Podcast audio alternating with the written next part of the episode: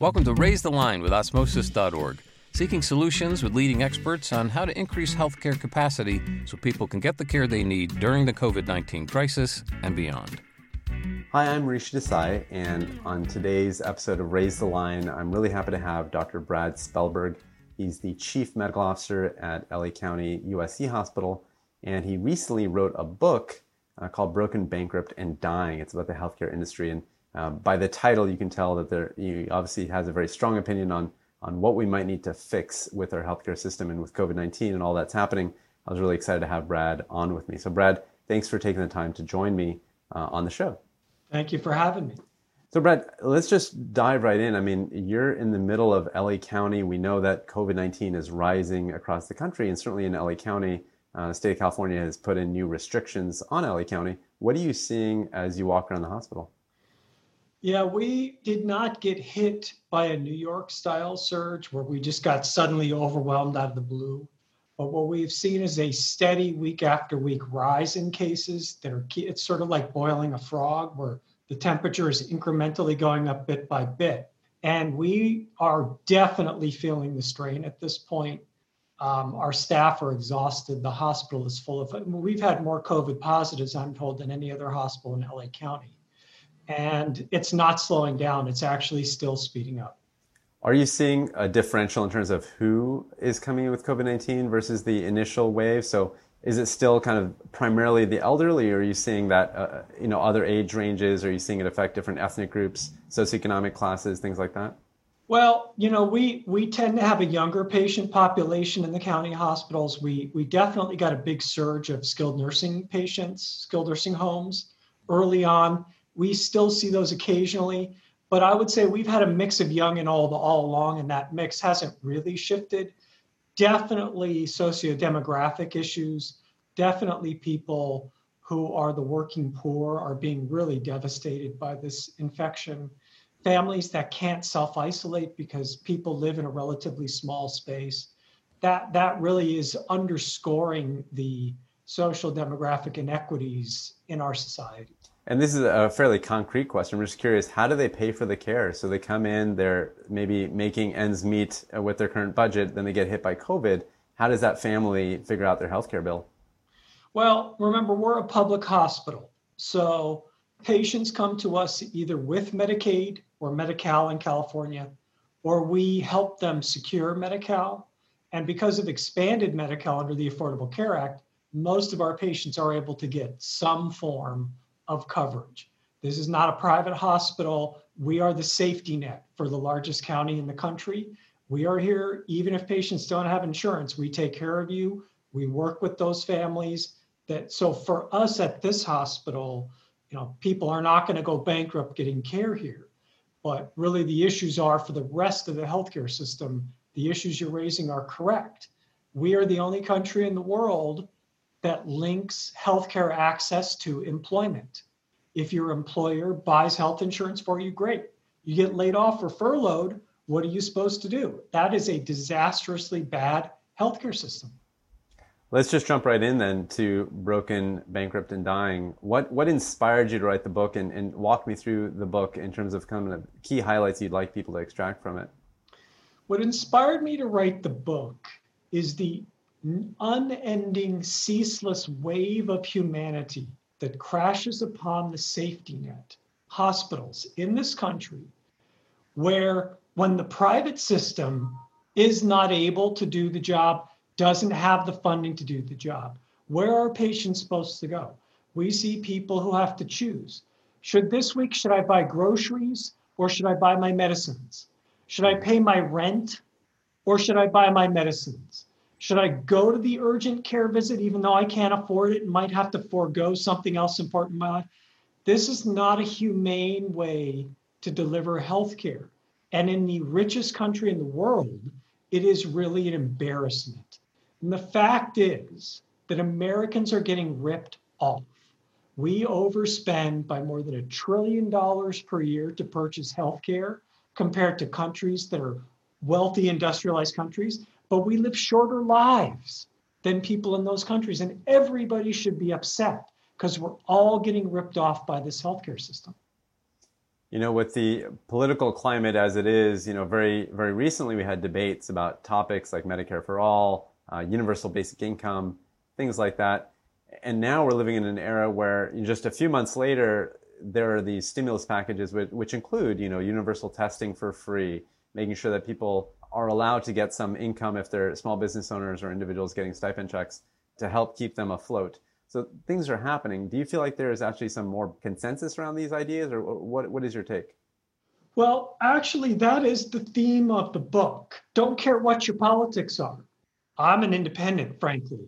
I don't care what your politics are. We're all getting ripped off. If you're a Republican, you're getting ripped off. If you're a Democrat, you're getting ripped off. Now, you may have different ideas about the solution, but the point is if you believe in Medicare for all or you believe in you know private exchanges those ideas can be melded. Let's not stick to philosophical purity. We need to come up with win-win solutions. And there are international models of healthcare that show us we can have a single payer system with private exchanges on top it doesn't have to be one or the other we can give both parties what's important to them, and we can do it in a way that saves a trillion dollars per year of healthcare costs, helping us to get back into fiscal responsibility. What, what's an example of a country, Brad, that, that you've looked at and studied and you feel like, hey, we could really learn a lot from this country? So we go through in the book a number of international models, many of which work very, very well. In the United States, there are some unique cultural themes that are really somewhat different than in other countries. The strength of the concepts of capitalism in the US, the don't tread on me philosophy in the US that is foundational to this country, gives a little distrust of government and makes it more difficult to do a simple you know universal single payer system Make, makes it more difficult to get it implemented but there are countries, and the two that I talk about in the book are Australia and New Zealand, that have successfully blended these models and put together in competition single payer and private multi payer. What could be more American than saying, oh, you like A and you like B, let's let them compete and see who wins? And what, what do you think are, are the biggest reasons we haven't gone to a model like Australia or New Zealand? And, and do you feel like those barriers are coming down? I think the first reason is inertia. Change is hard. People have to accept that our healthcare system is broken, and people have not yet really fundamentally accepted that. If you say to me, you want to take our current system and make it bigger, then you think our current system is workable and just needs more investment in it. And what I'm telling you is we're, we're being ripped off. You don't lean into the ripoff. So the first thing you have to do is accept that our current system is broken. And the reason it's broken is it was never rationally designed. Our healthcare system in this country is an accident of history. It is an accidental byproduct of fighting World War II. That story is told in the book. So it was never rationally designed. You got to get past the inertia. The second reason partisan politics. People are looking for, I win, you lose. We need to look for win wins. Walk me through briefly that story of what happened after World War II. I'm sure a lot of folks don't know that story, and I'm sure that you could tell it in a really compelling way. Yeah. So when World War II began, the people who ran the country remembered vividly what happened in the aftermath of World War I. There was a massive inflationary spike, which led to national strikes, violence, economic turmoil, layoffs, and they were determined to prevent a post World War II inflationary spike. So they passed a series of legislation, one of which was called the Stabilization Act. The Stabilization Act prevented companies from giving pay raises to people as a means to compete in the job market. So your labor pool is going overseas in the military, but companies had to ratchet up industrial production. So they, they needed to lure workers. They wanted to raise pay, but they couldn't because of the Stabilization Act. But the Stabilization Act did not touch employee benefits. So suddenly companies said, oh, well, then I'm going to make my benefits package really rich to lure competitors. And the insurance industry, which previously had not cared about health insurance at all, suddenly said, oh, I can sell huge health insurance packages to these employers. Now, that momentum was fed by a second act called the Revenue Act. The Revenue Act is how the federal government raised the funds to pay to fight the war. It raised taxes on everything and created one new tax loophole. And you know what that was? Employee benefits became tax deductible. So here, these companies are like, oh, I can lure employees by ratcheting up my benefits packages, and then I can write up those costs from my taxes. And the employees themselves loved it because they got a personal tax deduction. And this is why, to this day, we are the only country in the world where both the employer and the employee jointly pay together to purchase a health insurance policy. It's ludicrous. I'm curious, bringing it back to COVID now. So, COVID has exposed a lot of the weaknesses in our healthcare system. Walk me through exactly which weaknesses are, are now more evident than ever. Well, obviously, the first weakness is the inequity of our healthcare system, where people who already can self isolate and live in spacious accommodations and don't have to choose between rent, food, and healthcare they're getting good healthcare, no problem. It's the families that are struggling to put food on the table, the working poor. They're working their butts off every day to put food on the table and pay their rent. And now they have to figure out, geez, can I even get healthcare? Do I even have access to healthcare? And if I get it, can I afford it? The second layer, then, we touched upon already. If you link healthcare access to employment, at a time when 40 million Americans have filed for unemployment, that's a huge red flag. We should not link healthcare access. It's not just to employment, it's to an employer that's relatively large that purchases a group policy. If you're self employed, if you work for a small business, you know, if you're an independent contractor, you're not getting health insurance for your employer anyway. So these are some of the inequities that I think COVID 19 has highlighted. Yeah, especially with the gig economy, where you know employment is now defined by having five employers, none of which actually own you, uh, in the sense that they take care of you. Uh, they all sort of push off that cost of healthcare onto someone else. I, I'm curious, Brad. You know, with these problems in mind, we often think of essential workers, right? And it feels really uh, sad to say that our essential workers, the ones that we think are essential for the running of our economy, are the ones that are getting the poorest pay and poorest benefits. Uh, it feels upside down to me. What, what would you recommend to someone that's at home who's an essential worker, working two, three jobs where their employer is not doing uh, what they should, not really covering their benefits because of our upside down system? I wish that I had a short term fix. The best I can say is in four months, we're going to go to the polls and we're going to make probably the most important voting decision we've made in a generation. And the question we need to ask ourselves is Are we okay with the system we have? Vote in November. So, with that all in mind, what would you say are some short term and long term projections you have around COVID 19? I mean, understanding the healthcare framework, understanding what's going on with COVID 19 right now, what do you see uh, in the coming weeks and months? I've been pretty open from the beginning that I don't know what's going to happen. I don't think anybody else does either. This this virus is still it's hard to believe it's only been 4 months. It feels like 4 years. But it's only 4 months that we've even known what this virus is. We still no, don't know so much about it. Um, some countries have controlled it well. Even in the United States, it's not one pandemic, it's 50 different pandemics. And even within a state, it could be dozens of different pandemics within a state.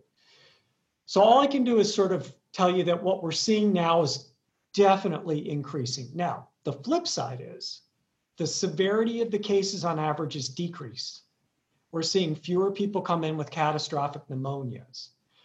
And if we didn't have that, if the severity hadn't decreased, we would have crashed and burned six weeks ago.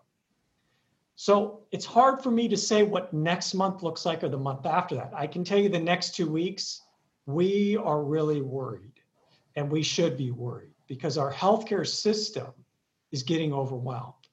Now, you might argue, I think it's very reasonable to say, look, you could die of COVID or you could die of bankruptcy because you can't make a living because the economy shut down. And that's true.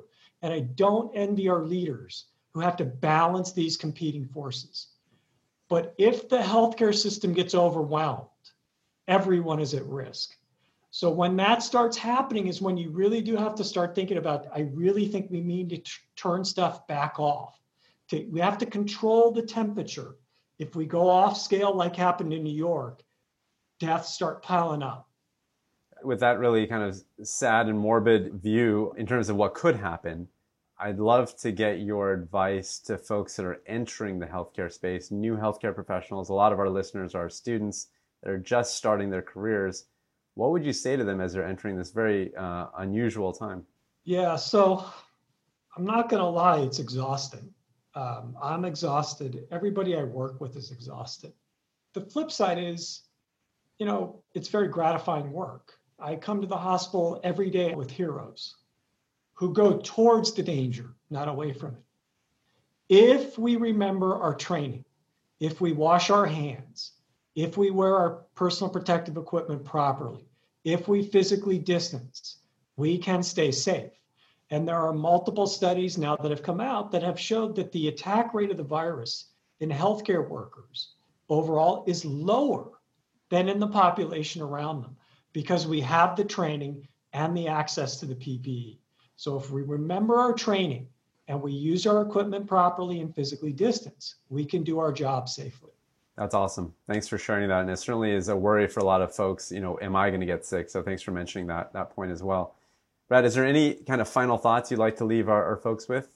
Yeah, I would just say, you know, we have to tear ourselves out of the inertia of normalcy. We have the advantage of having COVID 19 and recent obvious cases of systemic racism that can help propel us out of our normal stay at sense of inertia. But that means we need to follow through with change, right? We need to honor these stressful times with getting change through. It's time to stop yelling at each other and it's time to start listening to each other, meeting in the middle, and getting change done. Well, those are incredible words. I appreciate that that wisdom. Thank you so much for joining us today, Dr. Brad Spellberg. That was fantastic. Thank you for having me. Well, I'm Rishi Desai. Thanks for checking out today's show. Remember to do your part to flatten the curve and raise the line. We're all in this together.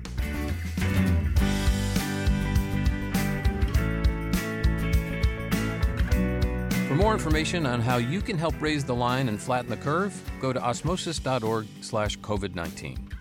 If you like this podcast, please share it on your social channels. You can also subscribe to the series and check out all of our podcasts at osmosis.org slash raise the line podcast.